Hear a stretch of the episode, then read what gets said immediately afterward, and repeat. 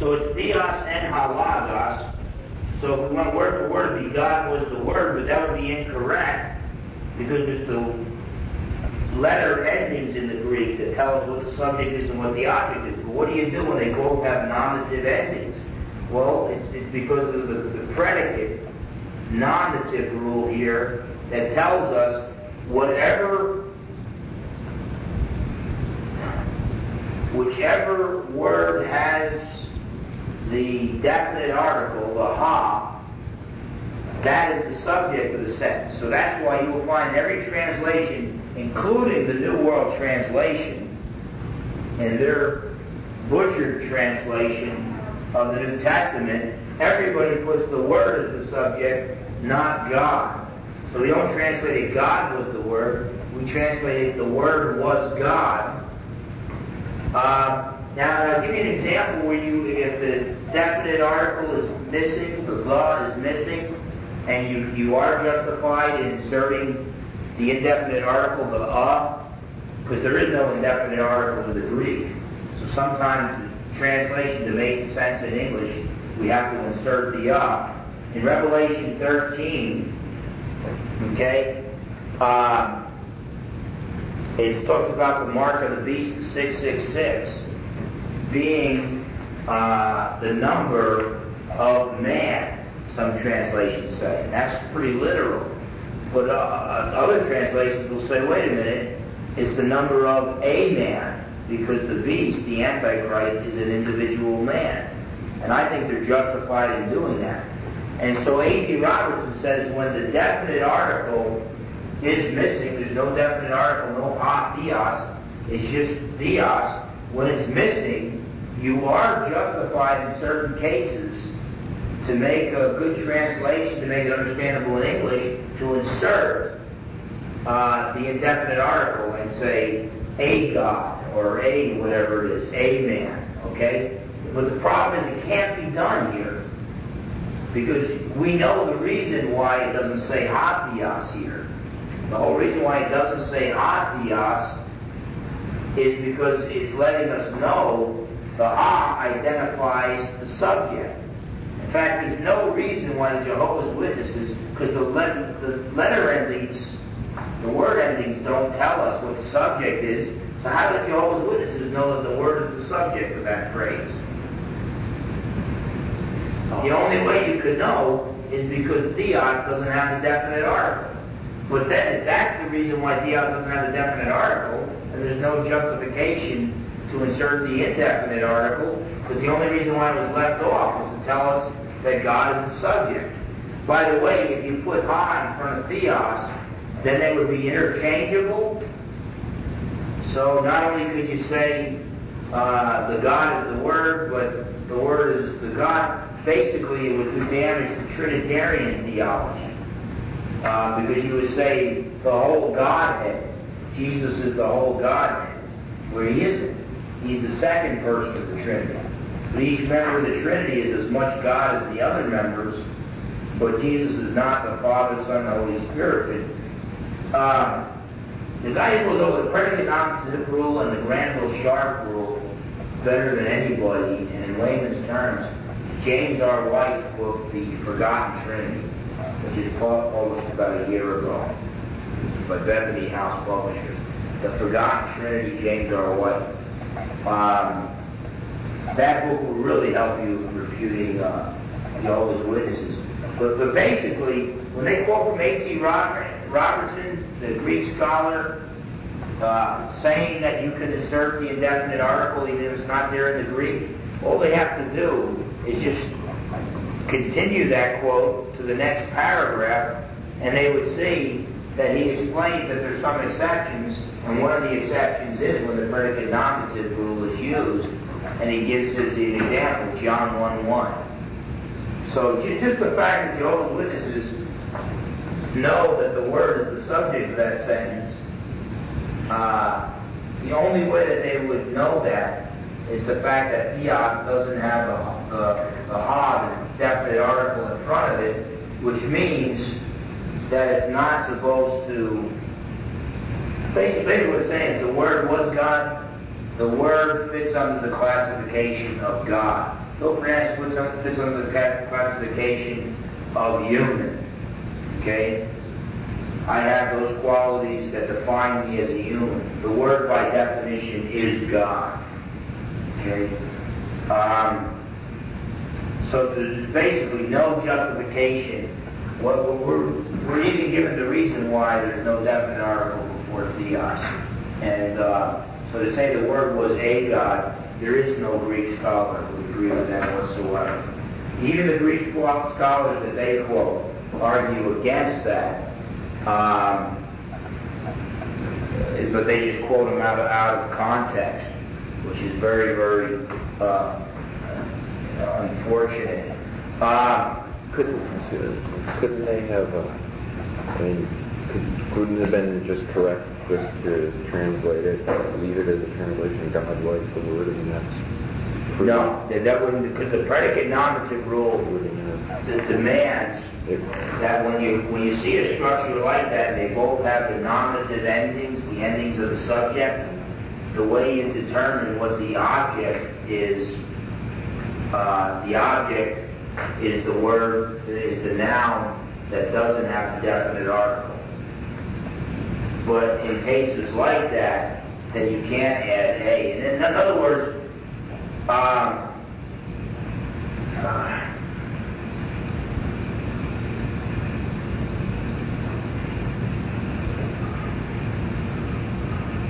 This would be like saying, really, this is like saying the Word has the quality of being God. It, it's not like saying Jesus is the Holy One. It's like saying Jesus is holy. Okay? And, and so you can't insert the predicate nominative rule saying this is what is predicated of the Word the Word is God. Not saying the Word is the person God, but the Word has the attributes of God. Okay? Very, very precise. So, so precise it's hard to explain in English. Um, but hairs, all through John 1 1, hairs are being split that can only be explained from a Trinitarian perspective. We deny the plurality of persons in the Trinity, John 1 1, is, is foolishness. Uh, and if you deny the deity of Christ, John 1 1 is foolishness. Um, um, so it, it, it's, and see, the thing is, holy, if the word, if it said the holy in the Greek, you can translate that the Holy One.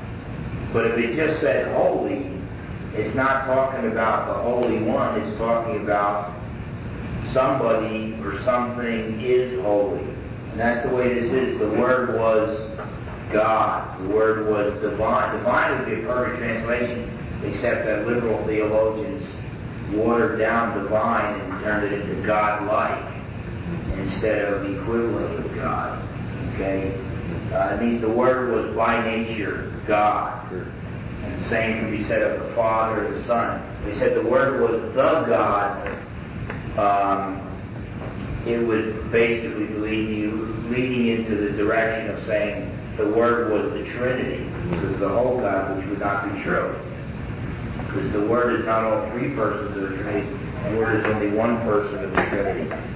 So hopefully that helps a little bit. It, helps to have Greek one, uh, the predicate nominative rule that really uh, shuts the book on that. Uh, by the way, I don't know if explaining that to a Jehovah's Witness will ever will even help. Every time I try to explain that to a Jehovah's Witness, it just causes them to leave. And uh, so it's one of those deals where we can be assured that we're right and they're wrong. At the same time, all you have to do is display a certain amount of knowledge and they're, they're gone. Uh, one of the best things you can do with cults like that that don't want to dialogue with people who know what they're about is educate other Christians. So at least they won't be, their faith won't be damaged in encounters with them. Um, but and then if you get a brand new Jehovah's Witness, you got a much better chance of snatching him out of there than if he's been a uh, uh, Jehovah's Witness for 40 years. Okay, not only did they deny the Christ deity, but they deny the Trinity. They teach that only the Father is God. Uh, we talked about the fact they teach that Jesus is his first creation, so he's a lesser God. By the way, the Bible teaches there are no lesser gods. Symbolically or figuratively, somebody can be called God, but not literally. So the idea that there's a lesser God actually makes you can make a case that Jehovah's Witnesses are polytheists or dualists at least. They believe in, in the existence of two gods, the Almighty God and the lesser God. And no Orthodox Jew would ever hold to that. Uh, not the Apostle John, not the Apostle Paul, not the Apostle Peter. Scriptures teach there's only one God. But the Jehovah's Witnesses deny the Trinity. They teach only the Father is God. Jesus is first creation. And the Holy Spirit is just God's active force. So the Holy Spirit is not a separate uh, person. Um, Isaiah 43:10, which is an excellent passage to use on Mormons, says, God says, before me there was no God formed, nor will there be one after me. So what God is saying is, I'm not going to make a lesser God somewhere down the line. Okay? There's only one God. I'm God from all eternity. There's not going to be any gods coming into existence beyond that. Isaiah 44, 6 that tells us there's only one God. In Galatians 1, 1, the Father is called God. Titus 2.13, the Son is called God, our great God and Savior, Jesus Christ. Acts 5, 3 and 4, Ananias, Peter says, Ananias, you've lied to the Holy Spirit. Verse 4, he says, you haven't lied to men, you've lied to God. He's equating the Holy Spirit with God. Well, when you look at Matthew 3, 16 and 17, Jesus gets baptized, he's coming out of the water, the Holy Spirit comes on him like a dove, and a voice from heaven says, This is my beloved Son, whom I'm well pleased. So you have all three persons. You know, some say that, uh, you know, God is only one person, but he goes by three different names, Father and Holy Spirit. You've got all three persons there at the same, same time. Uh, John chapter uh, 14, verse 16, verse 26, John 15, verse 26, John 16, 7 to 11. Read John chapters 14, 15, and 16. It's real clear there.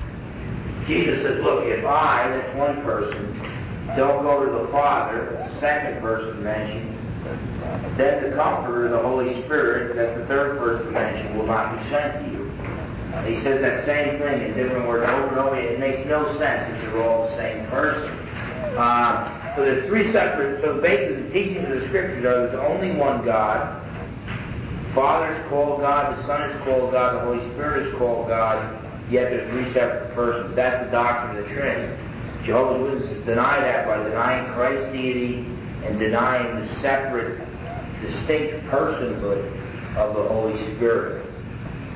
Um, and so point three is the denial of the Holy Spirit's personality, where the Jehovah's Witnesses teach that the Holy Spirit is God's active force that accomplishes His will. Kind of like uh, Phil Fernandes has a certain amount of power, not as much power as he used to have, but it would be like the, the Holy Spirit would be like God's power, and not a separate person from God and uh, from uh, the Father. Uh, but in actuality, uh, the scriptures uh, uh, disagree with the Jehovah's Witnesses. The Holy Spirit is a person. Um, we mentioned John 14, verse 16, and John 15, verse 26, spoken of as a separate person from the Father and the Son. Ephesians 4.30 tells us that the Holy Spirit can be grieved Acts 5, 3 and 4 tells us the Holy Spirit can be lied to. Um, in Acts chapter 13, verse 2, we find that the Holy Spirit can speak. You know, so the Holy Spirit has the attributes, uh, the characteristics of person. He can be grieved. The Holy Spirit can speak. And he is spoken about in personal terms. Okay, uh, point D the Jehovah's Witnesses deny uh, Christ's bodily resurrection. They deny Christ's bodily resurrection. They teach that Jesus was raised a spirit being and not bodily. Uh, by the way, I forgot to do this earlier. I'm going to just quote from one of the Jehovah's Witnesses' works called Let God Be True, show where they deny the bodily resurrection of Christ. Uh, okay. Uh, on the third day, page 43, let God be true. On the third day of his being dead in the grave, his immortal Father, Jehovah God, raised him from the dead, not as a human son, but as the mighty immortal Spirit Son, with all power in heaven and earth under the Most High God. then page 272 of the same work also denies the bodily resurrection. Uh, talks about Jesus was the first one to rise from the dead. This firstborn one from the dead was not raised out of the grave a human creature, but he was raised a spirit. Okay, so they deny the bodily resurrection. Um, what do the scriptures teach on that? Uh, the scriptures teach that Jesus would be bodily raised from the dead. John chapter 2, verses 19 and 21, Jesus cleansed the temple. His enemies said, Well, what sign do you give us to prove the authority that you have? Jesus said, Destroy this temple, and in three days I will raise it up. Now they, they said, Well, this temple took 46 years to build, Herod's temple. And John said, Well, they didn't understand. He's talking about the temple of his body. Jesus was saying, Kill me, destroy my body, and I'll raise my body up on the third day totally contradicts Jehovah's Witness view, which denies the bodily resurrection of Christ. Um, John chapter 20, verses 26 27, Jesus has a body. He says, Come on, Thomas, serve your fingers in the holes of my hands and the holes of my feet. Check out my pierced side. Okay? Um, and then in Luke 24, verses 36 to 43, the apostles were thinking of becoming uh, Jehovah's Witnesses. They they thought that they were, they were afraid. They thought they were looking at a spirit. And Jesus said, I'm not a spirit. Look, I have a body of flesh and bones. Touch my wounds. Here, give me a, fish, a, a piece of fish. And he ate fish in front of them to prove that he wasn't just spirit, that he had a body uh, as well. So it's amply clear that uh, Christ had bodily risen from the dead. I want to backtrack just a little just to let you know, I didn't quote any any Watchtower literature to show that they denied the deity of Christ. So I'm going to quote from Let God Be True, page 88. Um,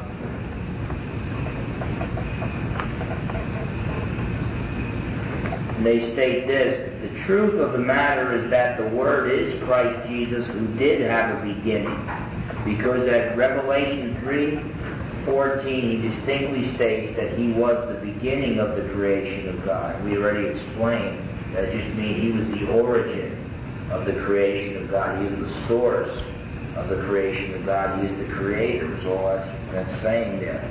Um, page 91 um, says, if Jesus was God, then during Jesus' death, God was dead and in the grave. What a wonderful opportunity for Satan to take complete control. That doesn't make any sense because uh, um, Jesus was physically dead, but he's still God's second person Trinity, but you still also have the, if that created a problem, I don't think it would, you would still have the first and the third persons of the Trinity. Yeah, if Jesus was dead, and during Jesus' death, God was dead in the grave. Um, we were Trinitarians. You got God the Father and God the Holy Spirit. I'm not even sure if, if God was one person, that being physically dead in human nature would create a problem. Whatever the case, what a wonderful opportunity for Satan to take complete control. And he says if Jesus was the immortal God, he could not have died. Um, well, that could be said before the incarnation, but that's why he became a man so that he could taste death for all mankind, is what Hebrews 2 9 says throughout chapter 2 of, of Hebrews. And uh, a couple more passages from here just to reinforce the fact that I'm not making this up, that they can identity Christ. Of course, if anybody's If you talk to a Mormon, a Mormon will come, I mean, if you go, oh, Jehovah's Witness, Jehovah's Witness will tell you right, right out of the blocks, you know, as soon as the race starts, he's going to tell you, he's going to be in your face and tell you that he denies that Jesus is God. Now, the Mormons will try to agree with you as much as possible, just different strategies. Jehovah's Witnesses are in your face, so if you talk to them, it's pretty obvious that they deny Christ's deity. The Mormons have a different different strategy. Um, says talking about uh, the reference to Jesus in Isaiah 9 6. This one was not Jehovah God, but was existing in the form of God. How so? He was a spirit person, just as God is a spirit. He was a mighty one, although not almighty as Jehovah God is. He was before all others of God creatures because he was the first son that Jehovah God brought forth. Says, Thus he is ranked with God's creatures, being first among them and also most beloved and most favored among them. He is not the author of the creation of God. Uh, but after God had created him as his firstborn son, then God used him as his working partner in the creating of all the rest uh, of creation. I think let's get one more. Prior to coming to earth, this only begotten Son of God did not think himself to be co-equal with Jehovah God. He did not view himself as equal in power and glory with Almighty God. Um, this is blatantly false. Not only did he think of himself equal with the Father prior to earth, but he also thought of himself equal with the Father after the incarnation, uh, although he admitted that there is a sense where the Father was greater than he, because the Father never experienced the humiliation of becoming a man. Uh, okay, uh, we talked about, we refuted the Jehovah's denial of Christ's deity, denial of the Trinity, denial of the Holy Spirit's personality, and the denial of Christ's bodily resurrection. Uh, but the Jehovah's Witnesses also deny uh, salvation by God's grace alone, and they deny the atonement of Christ, Christ's death uh, as a substitute sacrifice for our sins, taking our punishment for us. Um, Jehovah's Witnesses teach that Jesus' death removed the effects of Adam's sin on us so that we can now save ourselves by living a righteous life until death. Okay? Scriptures are clear that, that, this is blatantly false. Uh, Romans 3.10 tells us there is none righteous, no, not one. Romans 3:20 to 23 tell us that we are not justified by obeying God's laws. Rather, through the law, we become conscious of sin. The law is a tutor to lead us to Christ. Paul says in Galatians, Romans 3:23, for all have sinned and fall short of the glory of God. Ephesians 2:8, 9, for by grace you have been saved through faith, that not of yourselves is the gift of God, not as a result of works, that no one should boast. So we are not saved by works. Jesus' death on the cross, He took our punishment for us. He provides salvation for us. See, Christians don't do good works to get saved. We do good works because we are saved. Good works is not the is not the root of salvation, it's the fruit of salvation. Good works are not the cause of salvation, uh, they are the effect or result of salvation. 1 Peter 3.18 we're told that he bore our sins in his body on the cross uh, so that uh, we would die to sin and live to righteousness. But it's basically saying that he died for our sins on the cross. He took our punishment for us. Um, look at 2 Corinthians 5.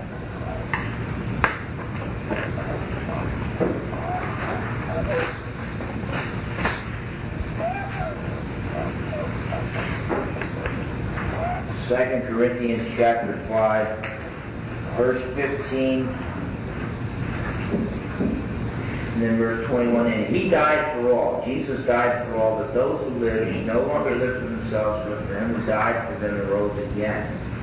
So, you know, Jesus died on our behalf. Verse 21, For he made him who knew no sin to be sin for us, that we might become the righteousness of God in him. It brings with the idea along with 1 Peter 3.18 that Jesus died for our sins. He took our punishment for us. He didn't die just to enable us to save ourselves.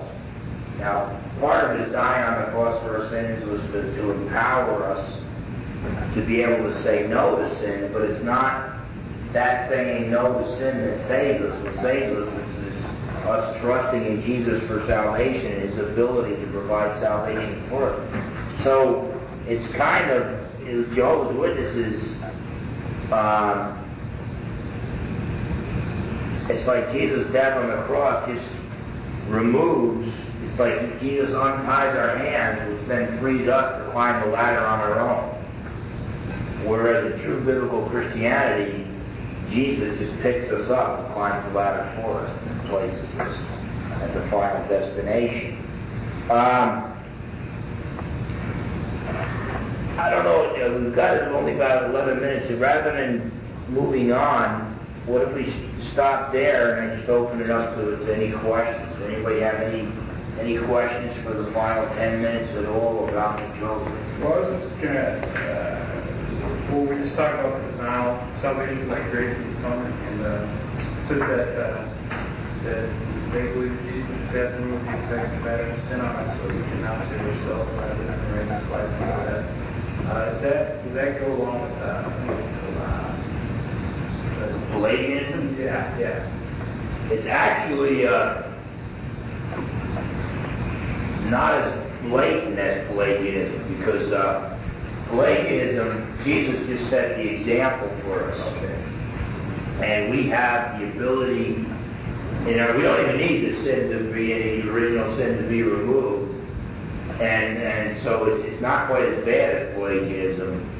Um, with uh, the Jehovah's Witnesses, Jesus' death did accomplish something more than setting an example.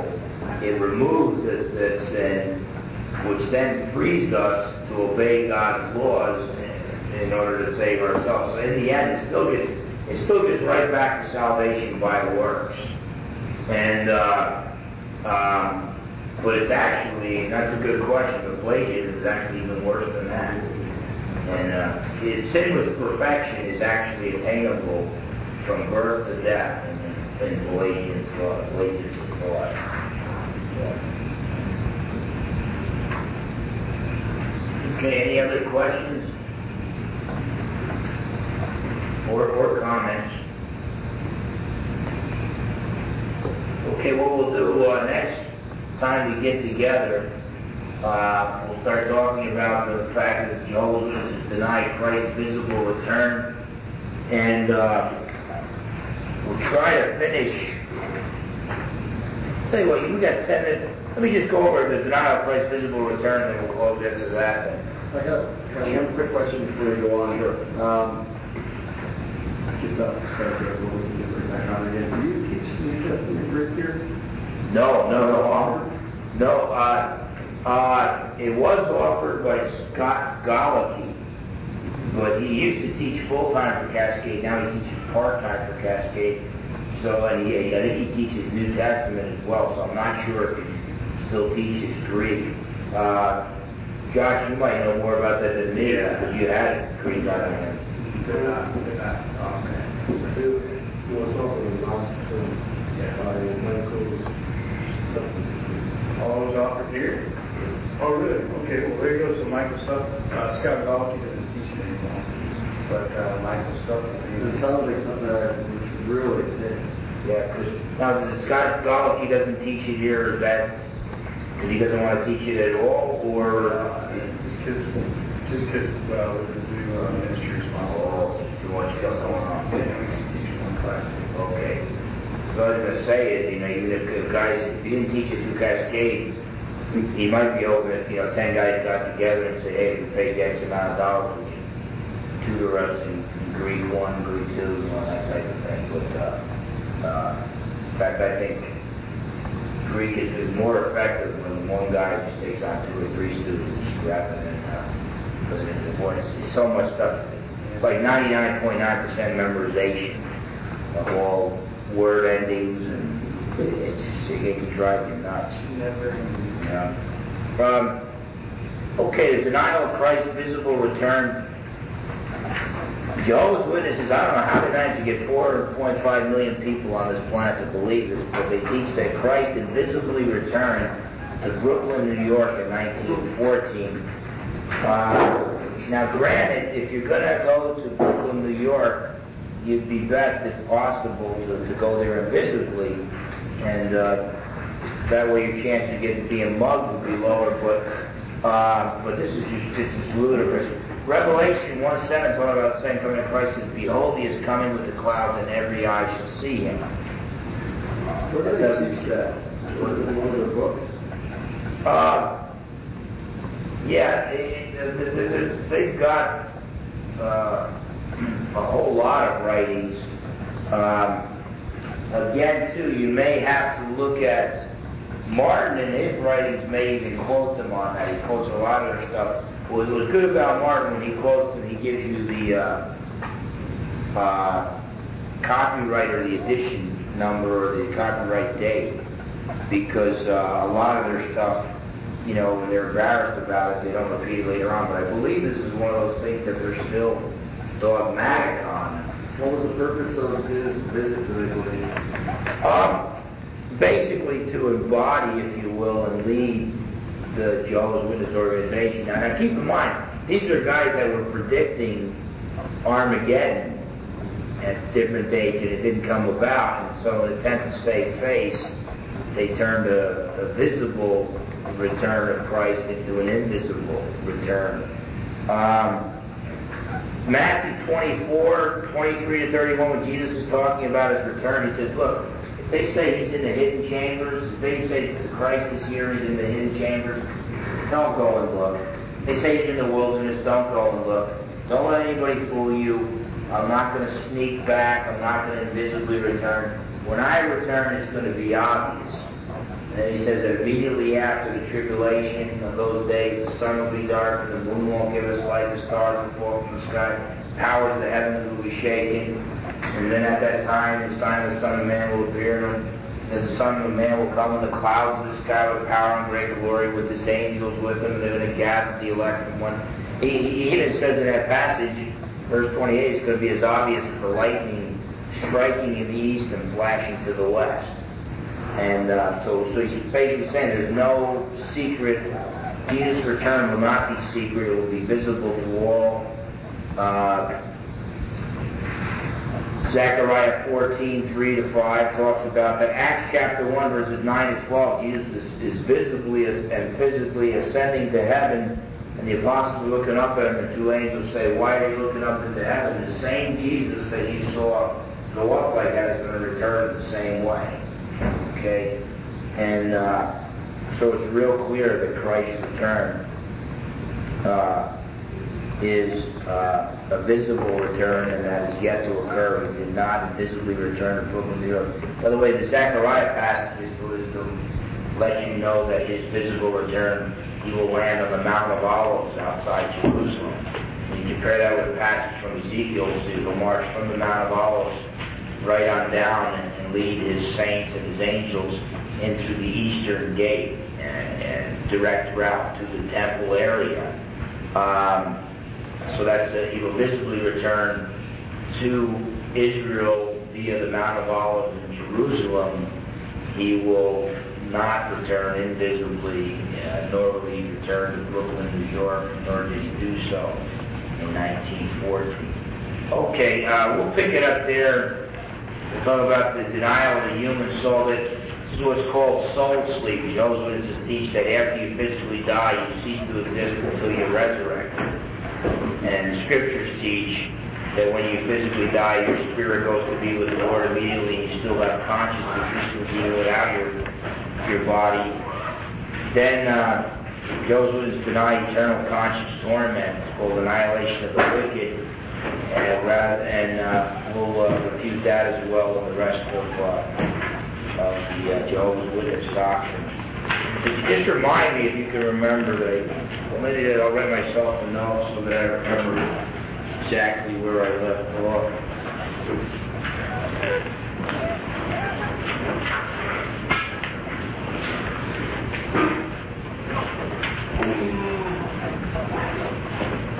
Charlie, a good thing to do for the next two weeks is go and get one of those books and start reading. Was that the, uh, The, the, um, work, the supervisor, yeah, that, that- would be a good idea, although I would say that reading your textbook would probably be a, uh, more important to get started on that, especially since as you read, they spent about hundred pages on Jehovah's Witnesses, about hundred pages on the, the Mormons, and so as you read these chapters, you might just find a, cult that, really interests you, and it might be a cult that not much written about, and, and that uh, you might be able to, you know, bring it uh, more and more to the forefront um, among Christians. But, but you, you might want to start reading through that first, and maybe when something catches your eye, it'll give you an interest about a, a particular uh, uh, cult that you might want to write your paper on. So.